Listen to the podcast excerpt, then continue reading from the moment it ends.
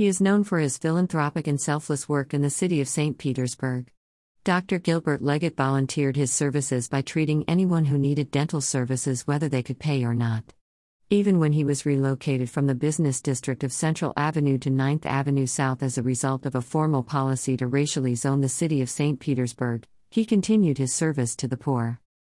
Many people still found a way of getting to his new dental office to be treated and ensured he stayed in business, according to the Weekly Challenger. Leggett was down to earth and never basked in his glory despite his accomplishments in the area of business and advocacy. His goal was to see an improvement in the life of the community he lived in and his children. He is celebrated as a trailblazer and a beacon of hope to many in the city of St. Petersburg. He was named one of Pinellas County's most influential five in 2011 in the city's first 100 years by the Tampa Bay Times. He was placed in the same league as George S. Gandy, who built the first bridge to Tampa, and W. L. Straub, who championed the secession of Pinellas from Hillsborough County. His grandson, Gilbert Ricky Leggett II, described him as diligent and a man who pursued his cause with determination. He was a giant in his own right and a force to reckon with. Leggett footed the bills for his own education from a tailoring trade he learned.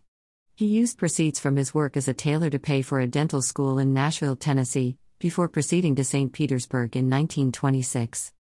When he noticed that blacks had no voting rights in the Democratic Party, he led the legal fight in 1946 to allow African Americans the right to vote in the Democratic Party primary. He established the St. Petersburg Nonpartisan Voters League to rally people to fight for their rights. He dedicated his life to working tirelessly to improve the quality of life in St. Petersburg, irrespective of the stiff opposition against his campaign. Leggett was actively involved in the development of the Melrose Park YMCA. Even though the initiative was costly, he saw it as a project that will touch the lives of many in the community. His grandson recalled how they visited the center to play sports. A trail marker has been erected at Leggett's former building on 9th Avenue South for the Ambassador Club. This content was originally published here.